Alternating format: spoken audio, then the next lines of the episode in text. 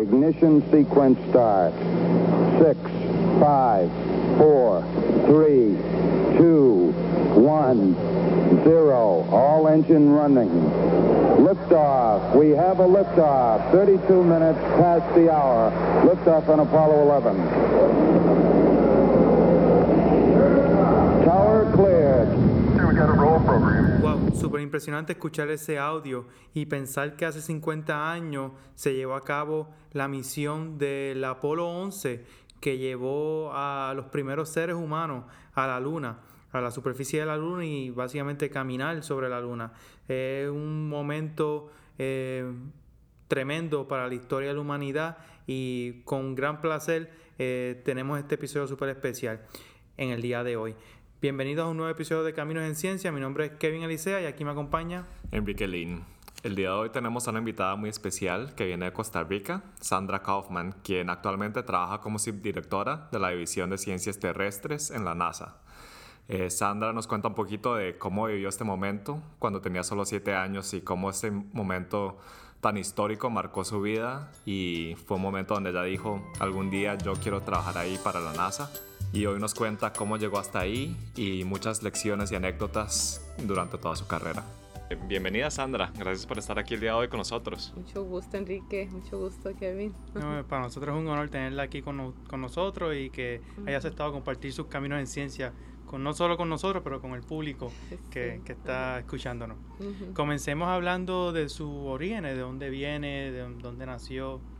Bueno, nací en Costa Rica.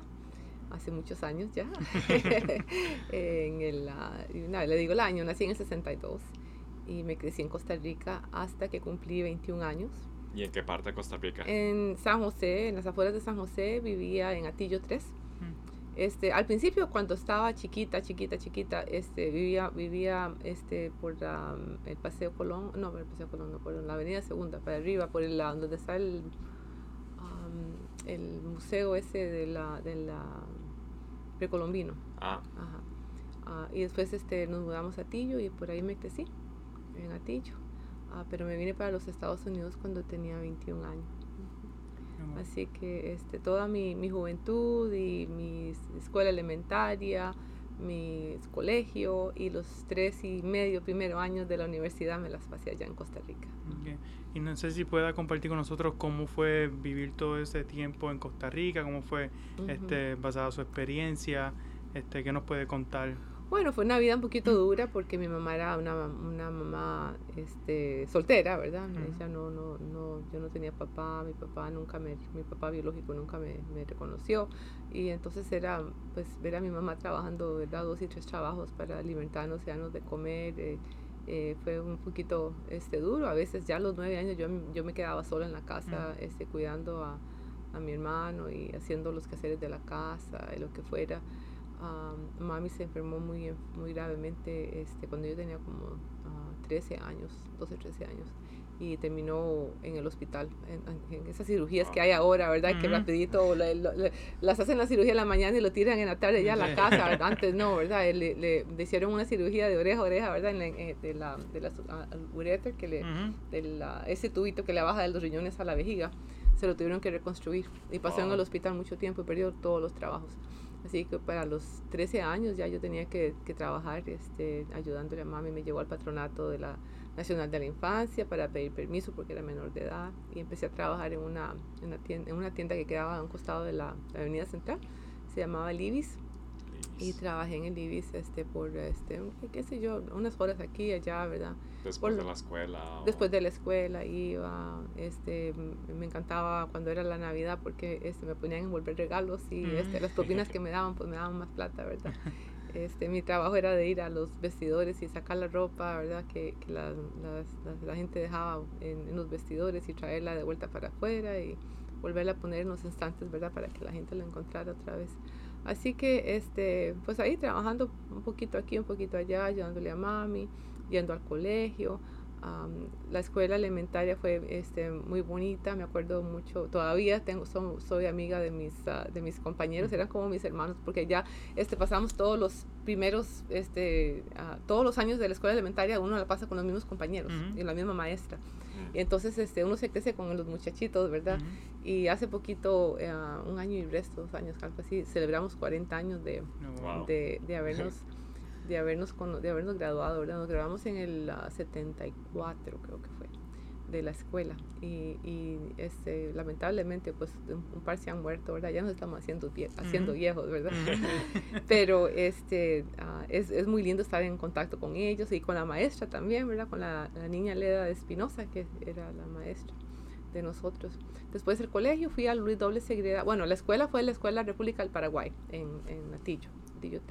Y el colegio fue el Luis Dobles Segreda, y me gradué del Dobles en el 79, que es más, este año cumplimos 40 años de habernos graduado, sí, pues ya estoy vieja yo. Sí. ¿Cómo se desarrolló, digamos, en todo ese tiempo, como el interés por las ciencias, las ingenierías? Bueno, desde que estaba chiquitita, yo estaba siempre fascinada, me gustaba mucho leer, y es más, me gustaba más leer que jugar con juguetes o lo que sea. Que de vez en cuando me regalaban una muñeca o algo así, y no, para mí un libro era lo más bonito. Y una vez mami para una Navidad me regaló unos cuantos libros de ciencia ficción, de Julio Verne, de la Tierra a la Luna, de la Isla Misteriosa y cosas de ese tipo, ¿verdad? Y me gustaba, yo me enseñé a leer solita desde que tenía como 4 años, ¿verdad? Y me la pasaba leyendo. Esas historias yo las leía, como eran los únicos libros que tenía, ¿verdad? Terminaba uno, seguía el otro, cuando terminaba ya los libros empezaba otra vez a leerlos, ¿verdad? Y después a los 7 años que vi el alunizaje de Apolo, fuimos a una casa de un vecino a ver el alunizaje.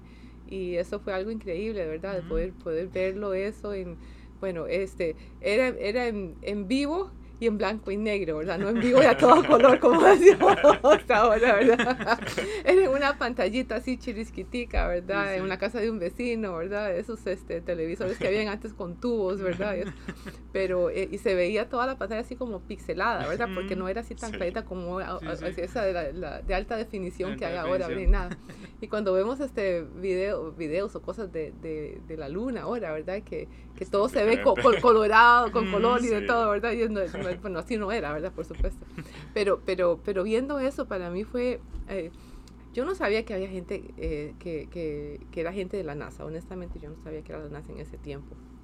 Pero desde 7 años, chiquito, uno ve la luna, ¿verdad? Y saber que había gente caminando en la luna fue algo qué sé yo, que me llegó, ¿verdad? Estar sentada ahí viendo eso y saber que había gente caminando ahí en esa pelota que uno ve en la noche, ¿verdad? Fue para mí algo muy, muy impactante.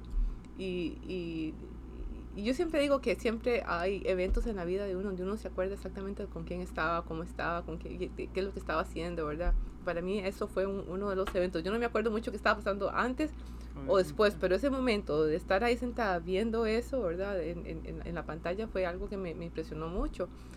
El otro fue el Challenger, yo sabía exactamente dónde estaba y por supuesto las Torres Gemelas, ¿verdad? Lo que pasó en Nueva York, pero son las 3 ocasiones que yo digo, yo sé exactamente lo que estaba haciendo, con quién estaba, como que se me quedó grabado en la cabeza, ¿verdad?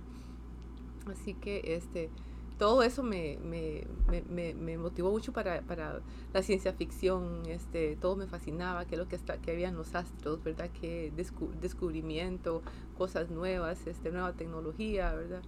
Y yo siempre andaba viendo a ver qué inventaba, ¿verdad? Así, siempre me fascinó mucho, me gustaba mucho la física. Una vez que ya empecé en el colegio y ya empecé a tomar matemática y todo eso me gustó mucho. ¿Y hay alguien en la familia también que tuviera como...? No, nadie.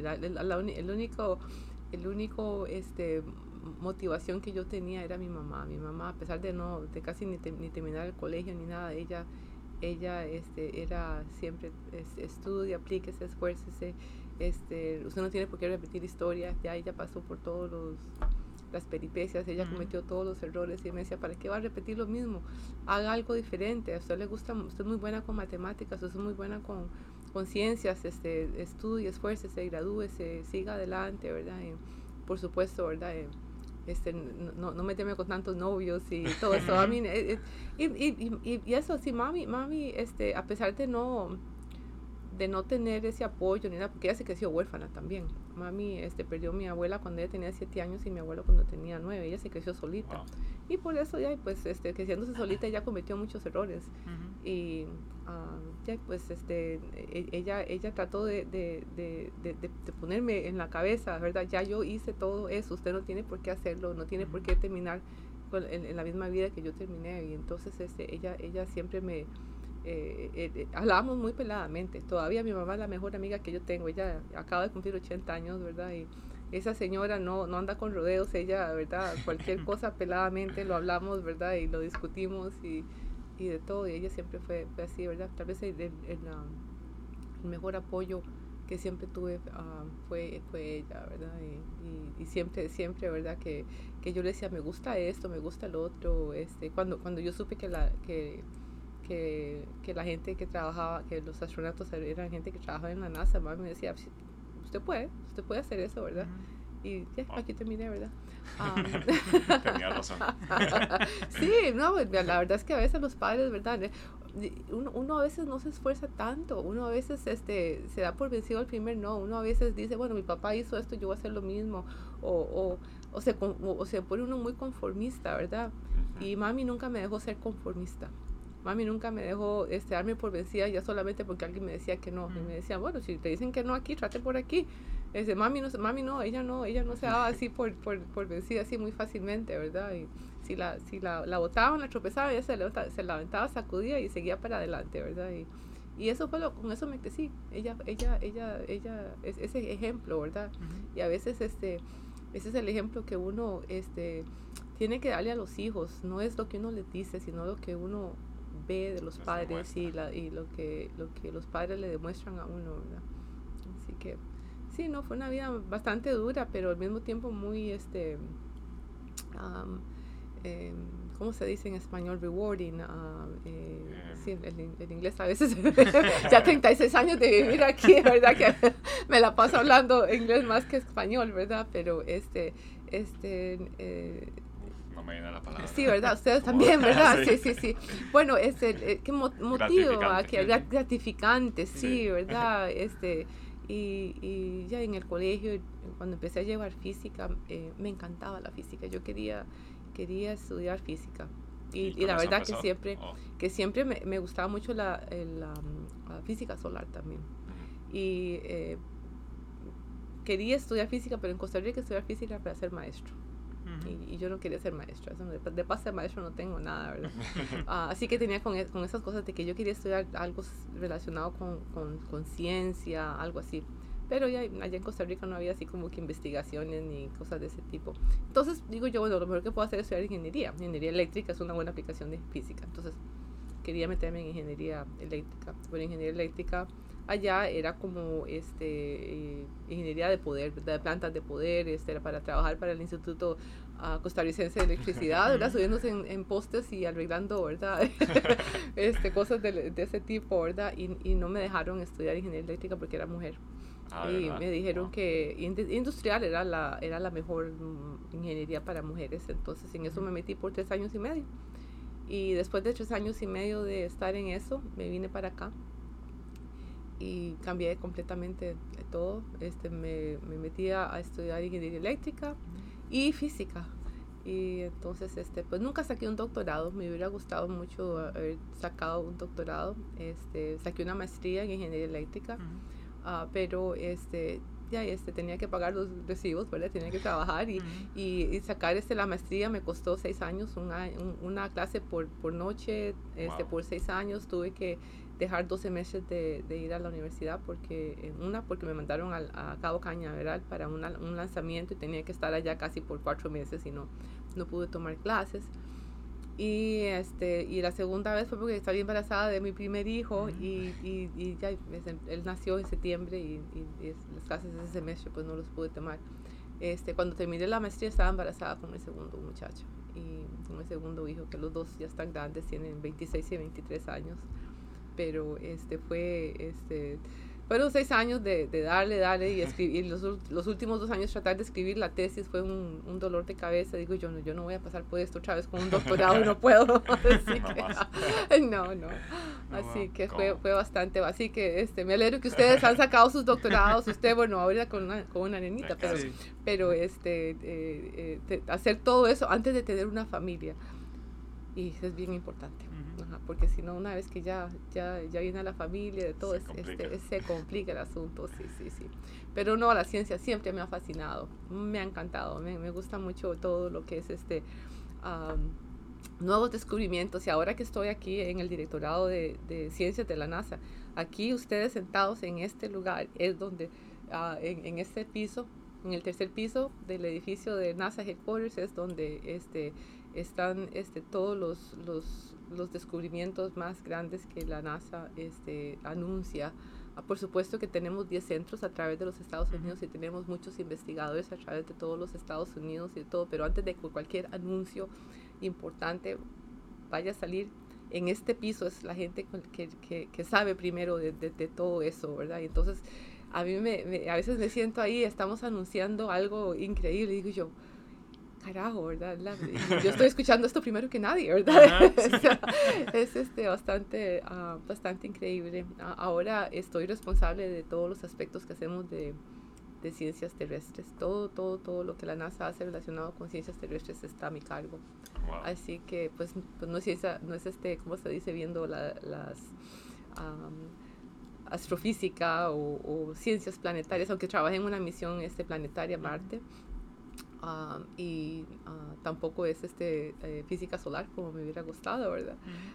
Pero estudiar nuestro planeta es tal vez lo más gratificante, ahora que me acordé de la palabra, ¿verdad? Porque es el único planeta que tiene vida. Uh-huh, tenemos que protegerlo, tenemos que entenderlo como un sistema que es. Y es algo que lo damos por hecho, ¿verdad? Que este planeta nos va a dar comida, que este planeta nos va a dar agua, que abrimos un tubo y que ya nos sale agua potable, o que vamos al supermercado, que compramos bananos o frutas o vegetales o carne o lo que sea, ¿verdad? Y que ahí está, pero las cosas no son tan fáciles en muchos países del mundo. Hay muchos lugares donde no hay agua, en muchos países no hay agua potable, hay gente que no tiene que comer, hay muchos eventos naturales que causan muchos problemas para muchas comunidades, y tratar de entender todas esas cosas, esas actividades, poder ayudar a la gente, y eso es un trabajo muy grande, y no solamente ayuda a gente aquí a los Estados Unidos, pero al resto del mundo, en todo el resto del planeta, ¿verdad? Y cuando me preguntan, ¿vamos a ir a colonizar en Marte? O algo así, digo yo, pues eventualmente, ¿verdad? Los seres humanos somos unos seres de expansión, ¿verdad? Primero era que había en el bosque a la par, o que había en al río, al otro lado del río, después al través de los océanos, ¿verdad? Ahora estamos en la vasta inmensidad del espacio, ¿verdad? Que es lo que hay en la Luna y Marte, qué sé yo. Si podemos colonizar, vamos a tener que vivir en un tubo, ¿verdad? Pero lo estamos haciendo en la estación espacial y puede que lo hagamos, ¿verdad? Y eventualmente, tal vez en unos, 100, 200, 1000 años, yo no sé qué cuento, tal vez todos los cuentos de Star Trek se hagan realidad, viajando a las estrellas, ¿verdad? Con un vehículo con warp speed y yo no sé qué cuánto, ¿verdad? Sí. Porque así somos los seres humanos, ¿verdad? Pero este planeta es el único que por el momento conocemos que podemos andar felices sin qué sé yo, sin máscara, sin vivir en un tubo, que podemos disfrutar del agua, que podemos disfrutar de las vistas de los bosques y de la gente, ¿verdad? Por supuesto. Así que así yo estaba hablando mucho, ustedes tienen que tal vez no, es que todo súper interesante, sí, y no queremos interrumpirla. Sí. No. Nada, mencionó brevemente de los retos que confrontó por ser mujer cuando estaba buscando solicitar en el área de eléctrica, sí, ¿verdad? Luego de eso encontró algunos otros retos ahora cuando entró en NASA o durante su maestría, en términos de algún reto como mujer en la ciencia, ya que hoy en día es algo que se está resaltando mucho de estos problemas para que así la futura generación de niñas y mujeres en la ciencia estén preparadas para confrontar estos asuntos y poderlos lidiar de la mejor manera? Bueno, retos hay todavía bastantes, todo esa paridad de género es todavía algo que tenemos mucho trabajo que hacer, especialmente en países latinoamericanos. Todavía es una cultura muy dominada por los hombres y pues nos hemos estado avanzando bastante, ¿verdad? Me gusta mucho lo que está pasando en Costa Rica, ¿verdad? Muchas mujeres han estado ahora de verdad diciendo el ser mujer o el hombre no importa, ¿verdad? No importa de dónde uno venga, todos somos capaces de hacer lo que queramos hacer, ¿verdad?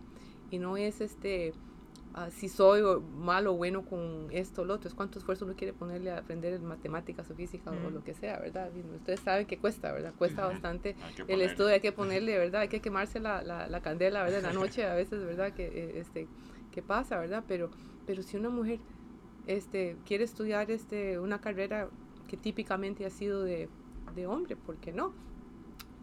En el mismo lugar, si un hombre quiere estudiar una carrera que ha sido típicamente de mujer, ¿por qué no? ¿Verdad?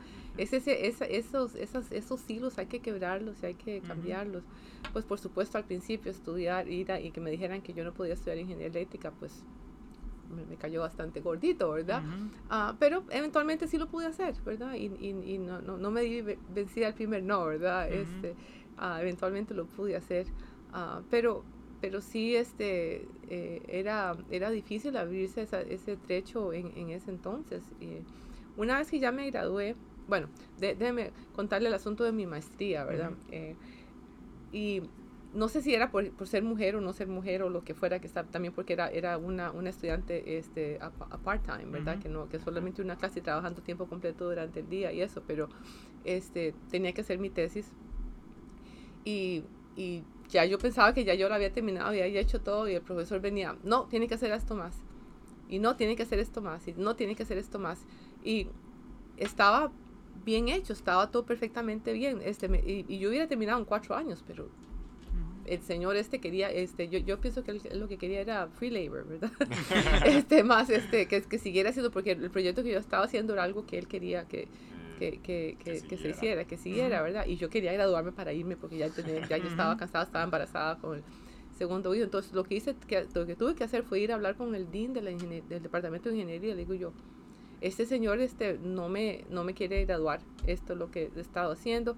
Y le enseñé todo el proyecto, le enseñé todo lo que había agregado de todo, y me dice, no, usted estaba lista desde el principio, ya usted terminó.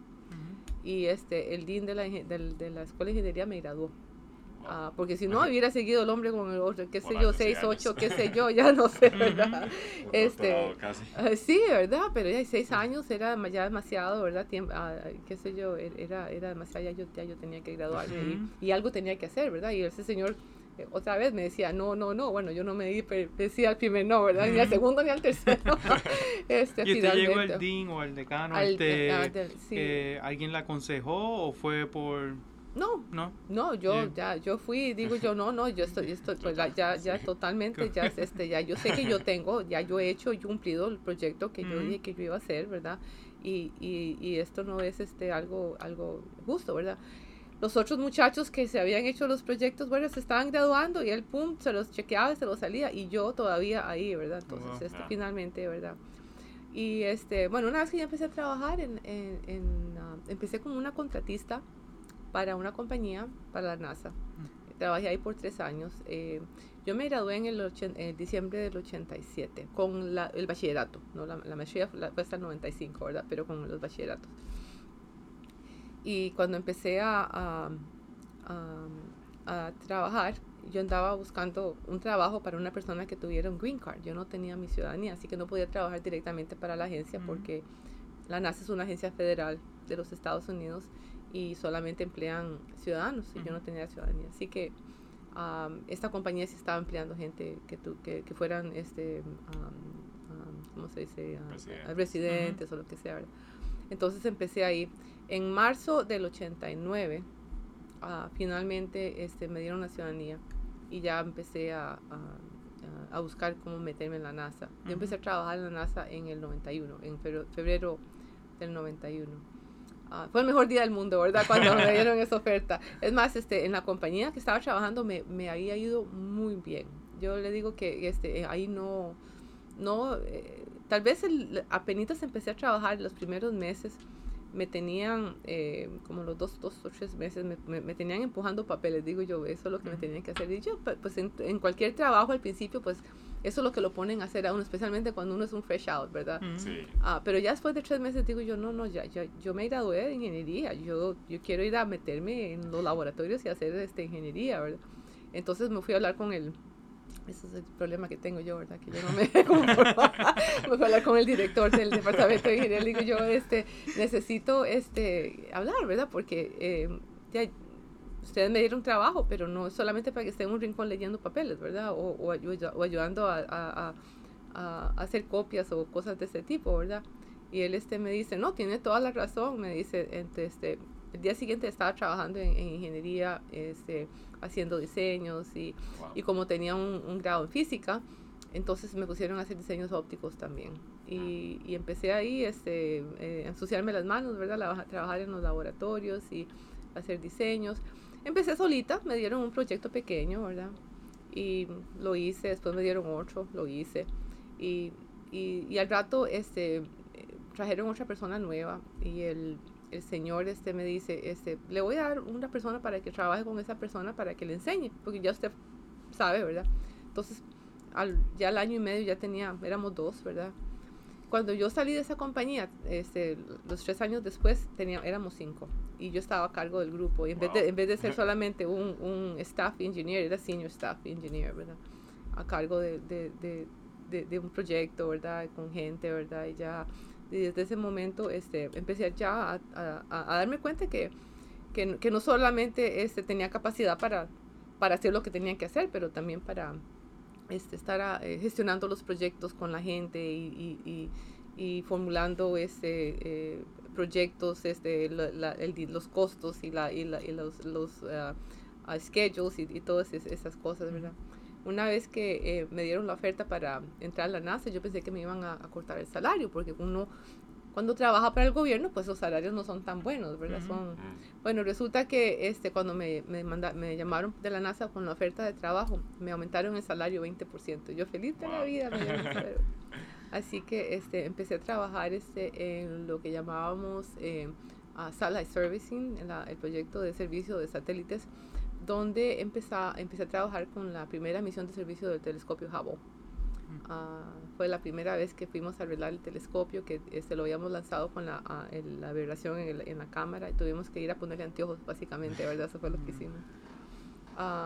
Y pues ahí poco a poco empecé a trabajar en proyectos pequeños y seguí subiendo, ¿verdad?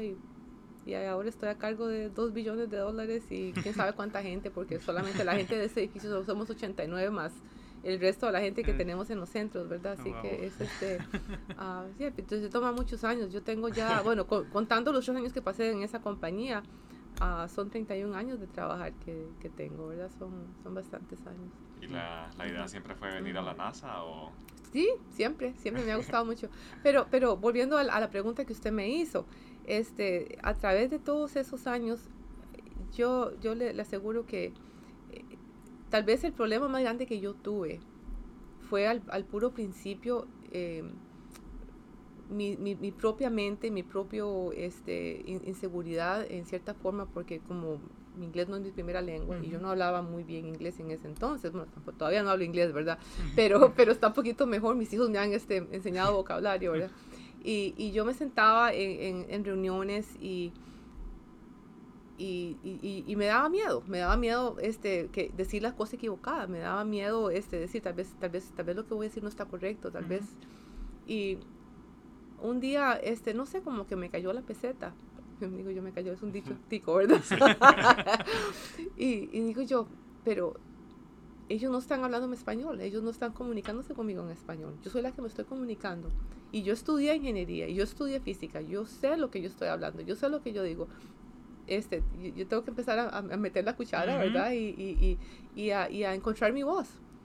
Y eso es lo que yo les digo a las muchachas siempre, ¿verdad? Encuentren su voz, ¿verdad? No tengan esa timidez, no dejen que otros hablen por uh-huh, ellas, ¿verdad? Uno está en una reunión y tal vez uno dice algo y a uno no le escuchan, pero el carajo de la par dice exactamente lo que uno uh-huh, dijo, y a él sí lo escucharon, ¿verdad? Y cuando eso me pasó un par de veces fue cuando digo yo... Yo no puedo dejar que hable por mí, ¿verdad? Yo tengo que hablar por mí misma, ¿verdad? Uh-huh. Y entonces, poco a poco, me fui saliendo de eso. Y tanto esfuerzo le puse al asunto que hasta me metí en Toastmasters. Digo, yo tengo que aprender a hablar en público, tengo que aprender a aunque sea con el acento, yo tengo que aprender uh-huh, a comunicarme, porque la comunicación es una uh-huh, cosa muy importante, sí. En cualquier campo, ¿verdad? Uh-huh. Y entonces, pasé en Toastmasters como 3 años. Y tanto me metí en Toastmasters que hasta me pusieron del gobernador de área, de todo Greenbelt, de Toastmasters, pero al fin y al cabo me salí del asunto porque ya era demasiado trabajo, ya tenía trabajo completo, ¿verdad? Pero eso en ese momento me ayudó bastante, ¿verdad? A ser más asertiva, a poder encontrar esa voz que yo necesitaba, a pesar de que tengo acento, a pesar de que soy mujer, a pesar de no tenía nada que ver, ¿verdad? Ahora, pues hoy día no... nadie hace la diferencia si soy hombre o mujer, lo que sea, lo que uh-huh, yo puedo hacer y lo que sean que lo pueda, que vean lo que uh-huh, lo que yo puedo hacer y puedo contribuir, ¿verdad?, al equipo. Solamente me han pasado, y los puedo contar con 3 dedos, instancias en que me he sentido no diría discriminada, qué sé yo, no que sea, ¿verdad? Pero una vez que estaba trabajando en ese proyecto al principio, que empecé a trabajar en la NASA, en el centro Goddard, fue donde empecé en Maryland, y había puesto todos mis harnesses en un barril, ¿verdad? Para ir a la vez que me mandaron al Cabo Cañaveral, ¿verdad? Por casi 4 meses, ¿verdad? Tenía que mandarme yo misma, ¿verdad? A integrar las cosas con el vehículo de lanzamiento, de todo. Y yo andaba buscando mi cajón, donde había puesto todos los harnesses, y le pregunto a un señor que trabajaba conmigo, no era ni siquiera un señor, de la misma mía, ¿verdad? Digo yo, ¿has visto el asunto verdad? Y la respuesta que él me dio fue tan ruda. Me dice, yo no sé para qué tienen mujeres estúpidas trabajando en este proyecto. Uf. Y me sorprendió mucho, ¿verdad? En ese momento me quedé callada, no dije nada. Yo seguí buscando mi baúl, lo encontré y no dije nada. Como 5 años después, esta misma persona terminó trabajando en otro proyecto conmigo otra vez, ¿verdad? Y estábamos en una reunión, un montón de gente, ¿verdad? Y en público le dijo algo parecido a otra muchacha. Y yo tengo una filosofía, es critica en privado y alaba en público, ¿verdad? Uh-huh. Así que no era el lugar para mí decir algo en público, no me pareció que era el momento decir eso, pero cuando la reunión terminó, yo fui a la oficina de él, cerré la puerta y yo le dije, ¿verdad? Hace 5 años usted hizo esto conmigo, yo me quedé callada, no dije nada porque era conmigo, pero yo no me voy a quedar callada ahora que eso se lo hizo a otra persona. Le digo yo, esta es la segunda y espero que la última vez que usted hace algo así, porque la tercera vez lo voy a acusar con el Departamento uh-huh, de Recursos Humanos y porque eso no se puede permitir, ¿verdad? Y pues él se quedó así medio palmado, ¿verdad? Tal vez nadie le había dicho nada de ese tipo, ¿verdad? Y nunca más lo oí decir un comentario de ese tipo, pero a veces hay que hablar, ¿verdad? Y de las cosas. Y la tercera vez estaba a cargo de una oficina de formulación de proyectos en el centro Goddard. Me he puesto directora de la oficina. Y con un hombre como el mío, Sandra Kaufman, ¿verdad? El Kaufman es de casada. Uh-huh. Me casé con un americano y cuando me casé, pues aquí lo que se acostumbra a uno es tomar el apellido uh-huh, del esposo, ¿verdad? Entonces, cuando la gente no me conoce, piensan que nací aquí o lo que sea, no, si no han hablado conmigo por teléfono o lo que sea, no saben que soy hispana, ¿verdad? Y entonces había invitado a un montón de gente a una reunión y se suponía que ese día llegué a la oficina a ver cómo estaba todo. En este tiempo pues todavía teníamos esa Viewgraph Machine, ¿verdad? Donde poníamos las slides, ¿verdad? Era un dolor de cabeza, ¿verdad? Hacer todo eso. Y yo llegué al cuarto de conferencias para ver si habían puesto la maquinita, ¿verdad? Y no la habían puesto. Entonces yo fui al closet, la jalé, la saqué, y la estaba poniendo en la mesa, ¿verdad? Preparándolo todo para la reunión. Cuando entra una persona, un señor. Y apenitas me vio, lo que me dice es, me trae una taza de café. Entonces yo me quedé viéndolo, le digo yo, el café está allá a la vuelta y de paso tráigame una taza a mí también. O sea, el señor se fue, ¿verdad? Yo seguí bregando ahí con la maquinita, ¿verdad? Y el señor regresó con su café, no me trajo café, ¿verdad? Yo salí de ahí, no le dije nada, me fui para mi oficina. Cuando ya era hora para empezar la reunión, vine, me paré enfrente del cuarto de conferencias y digo yo soy Sandra Kaufman, bienvenido, ¿verdad? Y me quedé viéndolo a él directamente. Y él hasta que se metió debajo de la mesa, ¿verdad? Así, porque ya, él no sabía quién era yo, ¿verdad? Y si hubiera quedado el asunto así, no le hubiera dicho nada, ni me hubiera dicho nada, pero al final de la reunión todavía tuvo la cachaza de venir y hablarme. Y me dice, lo siento mucho, pero yo pensé que usted era la secretaria. Y cuando me dijo eso, le dije yo, y así es como usted trata a la gente.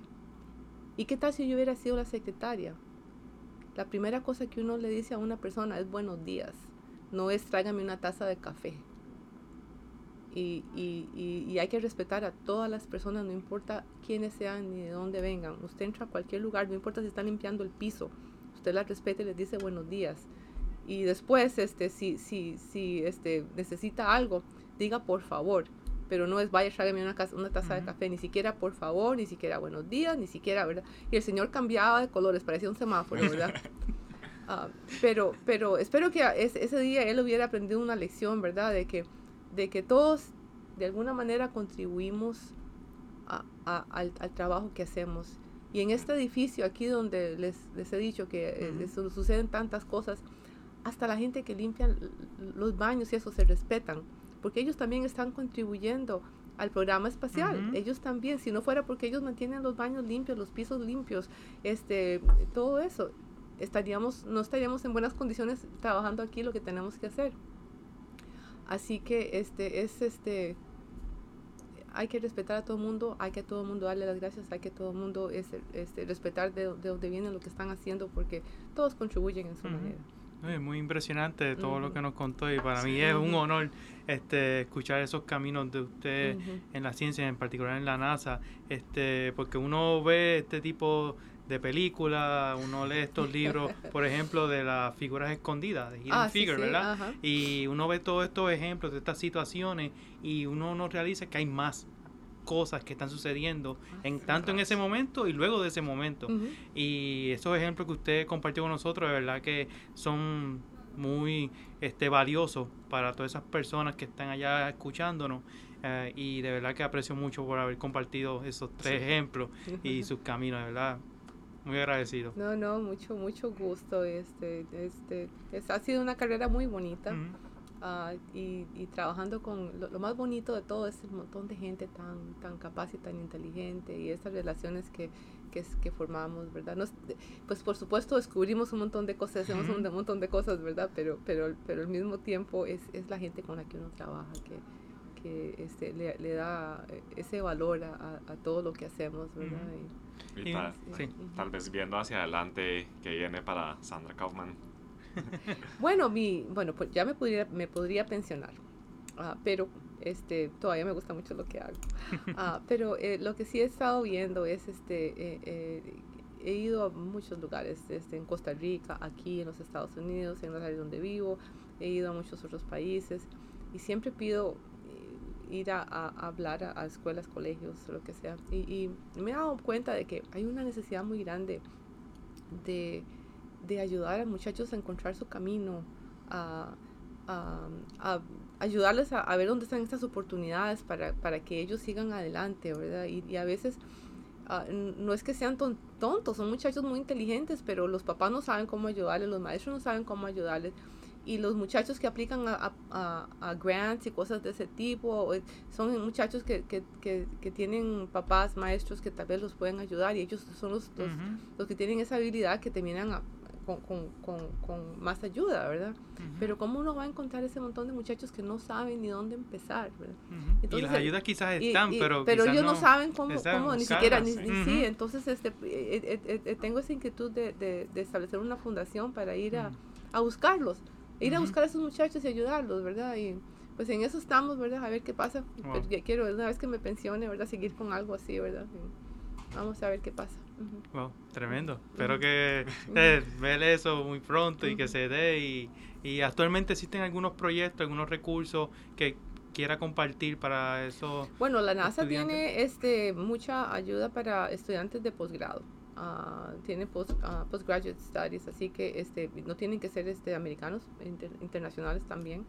Así que hay oportunidades, por supuesto, que tienen que sacar un doctorado, ¿verdad?, y aplicar para el postdoctorate. Le dan dinero y todo eso, ¿verdad? Es muy competitivo el programa, por supuesto, ¿verdad? También hay países que tienen acuerdos con la NASA para hacer pasantías, así que el país tiene que hacer un acuerdo con la NASA para poder que muchachos de ese país puedan venir a la NASA a hacer pasantías. Hay 16 países en la lista. Si usted hace un Google International Foreign Nationals Internships NASA, ¿verdad?, usted lo va a encontrar. Por supuesto que si nacieron aquí, hay muchas oportunidades de pasantías y de internships. Está el Pathways programa, donde les dan trabajo mientras están yendo a la universidad, y una vez que se gradúan terminan trabajando tiempo completo. Y por supuesto, un montón de compañías con las que trabajamos, ellos también tienen sus programas que también trabajan con nosotros, pero no directamente no como empleados de la agencia, sino por medio de esas compañías, ¿verdad?, que también pueden trabajar en las cosas que hacemos aquí. Así que hay muchas oportunidades. Y por supuesto, ¿verdad?, otras oportunidades que hay por medio de universidades, y hay otras organizaciones gubernamentales que ofrecen muchos grants y cosas de ese tipo. Así que hay muchas oportunidades, es saber dónde ir y buscarlas y aplicar, ¿verdad? Sí. Y bueno, para finalizar, tal vez algún consejo que tenga para todas aquellas personas que están escuchando y quieran seguir su camino. Bueno, primero es que nunca se den por vencidas, ¿verdad? Eso es del momento en que uno ya se da por vencido, hasta ahí se acabó el asunto. Y el asunto es que a veces nos hacemos las víctimas, a veces es o mi o ma y pobrecito yo, ¿verdad? Y eso nos paraliza, ¿verdad? Nosotros mismos somos los que nos ponemos esos bloqueos, esas mismas cosas. Y si algo nos sucede, como decía mi mami, me sacudo, me levanto y sigo para adelante, ¿verdad? Es un tropezón tropiezos del oficio, ¿verdad? Y les voy a terminar con una de esas moralejas, o no sé cómo será moraleja o anécdota, que mami siempre dice, y es que todos tenemos una mochilita en nuestras espaldas y andamos caminando por este callejón, ¿verdad? Y el callejón está lleno de piedras. Hay lugares bonitos también y de todo, ¿verdad?, pero está lleno de piedras. Y nos tropezamos, y hay gente, ¿verdad?, que cuando se tropiezan con una piedra, se agachan, la recogen y la ponen en la mochila y siguen para adelante. Se tropiezan con otra piedra, se levantan, la recogen y la ponen en la mochila. Y así siguen el camino, ¿verdad? Al rato tienen esa gran carga de piedras en la espalda y ya no pueden ni caminar. Y no solamente se acuerdan de la piedra con la que se tropezaron, pero se sientan al lado de la calle, buscan esa piedra y se golpean el dedo gordo otra vez, ¿verdad? Y entonces esa gente se la pasa con dolor, con esa pesadez, andan que parece que están comiendo limones todo el tiempo, ¿verdad? Pero hay otra gente que lo mismo, tienen la mochilita, pero se tropiezan, pero dejaron la piedra en el camino. Y siguen adelante, se tropiezan, pero dejaron la piedra en el camino. Y así sigue, ¿verdad? Y el camino de ellos es ligero, ¿verdad? Ellos no tienen esa carga. Y no es que se olviden de la piedra, pero la piedra ya no los va a molestar más porque se quedó por el camino allá, ¿verdad? Y a veces al rato ya ni se acuerdan de cuál piedra, ¿verdad?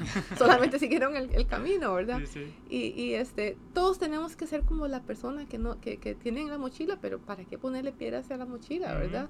Hay que seguir adelante y dejar todo eso y qué sé yo, pues hay cosas horribles que le pasan a uno en el camino, y hay toda la vida que tuvimos difícil, y le digo yo, con el asunto con mi mami, ¿verdad? Mami pasó una vida muy, muy difícil. Estoy escribiendo un libro acerca de ella, así que algún día tal vez va a estar en estantes, ¿verdad? Para la venta, ¿verdad? Pero la vida de ella fue tan dura, pero ella tuvo esa habilidad de dejar esas piedras en el camino y seguir para adelante. Uh-huh. Si esa señora hubiera cargado con esas piedras, ella todavía estaría muerta seguramente ya, ¿verdad? O en un asilo, ¿verdad? Uh-huh. Así que hay que seguir adelante y no darse por vencidos, sino y ponerse en unos sueños grandes. Uh-huh. Hay que tener esos sueños increíbles, ¿verdad? Que son inalcanzables, porque en el proceso de tratar de alcanzar un sueño inalcanzable, uno llega mucho más lejos. Si uno no tiene sueños, no importa qué camino coge, ¿verdad? Uh-huh. Así, pero si uno sabe dónde quiere ir, ese es el compás de uno para seguir adelante, y a veces hay que tomar atados y otros caminos, pero uno sigue ese compás, ¿verdad? Uh-huh. Así que sigan adelante, sí, y no se den por vencidos. Sí. No, súper impresionante, y quiero aprovecharle para enviarle salud y mucha bendición a su mamá, que de verdad es una heroína, sí, con todo lo que nos ha contado, así que estoy seguro que se tiene que sentir súper mega, extremadamente orgullosa de usted por haber llegado hasta donde ha llegado, y nada, esperaremos el libro con ansia. No. Mi mamá es mi héroe, sí. Muchas gracias. Muchísimas gracias. Mucho gusto. Wow, tremendo el episodio que compartimos hoy con ustedes. De verdad que para mí es un honor y un placer haber conocido a Sandra Kaufman, una persona extremadamente humilde y de verdad muy dada, de verdad que nos abrió las puertas de su oficina y sinceramente nos contó sus caminos en ciencia con una pasión, a la misma vez contando todas estas anécdotas, todos estos retos que ella confrontó, comenzando en Costa Rica hasta llegar a los Estados Unidos, y como mujer en la ciencia, todos esos retos que ella tuvo que confrontar en esa época. Una de las partes que durante la entrevista hablamos de las figuras escondidas, que como algunos de ustedes saben, la película que salió recientemente, hablando de 3 mujeres afroamericanas y cómo ellas pasaron tantos retos dentro de NASA. Y estamos aquí escuchando la historia de Sandra Kaufman, que también estuvo en esos momentos donde NASA se estaba reestructurando en términos de cómo manejar la igualdad de género y todos estos problemas que se estaban llevando a cabo en ese entonces. Y vemos estos ejemplos que ella nos comparte, estas anécdotas, y para mí me pareció muy fascinante que ella abiertamente compartiera diferentes ejemplos de su carrera, y son ejemplos que de verdad van a servir de mucha ayuda para esas niñas que están considerando o no han considerado todavía una carrera en la ciencia, en especial llegar a NASA y en algún momento dado ser astronauta, ¿verdad? Que los sueños ahí no terminan, que siempre pues hay que promoverse más allá, y ya vemos que los sueños de Sandra Kaufman, desde que vio imágenes del Apolo 11 hasta que llegó a la Luna, la motivaron y la llevaron a donde se encuentra hoy en día, aquí en NASA. ¿Qué tú crees, Enrique? Sí, la verdad que un episodio que me encantó.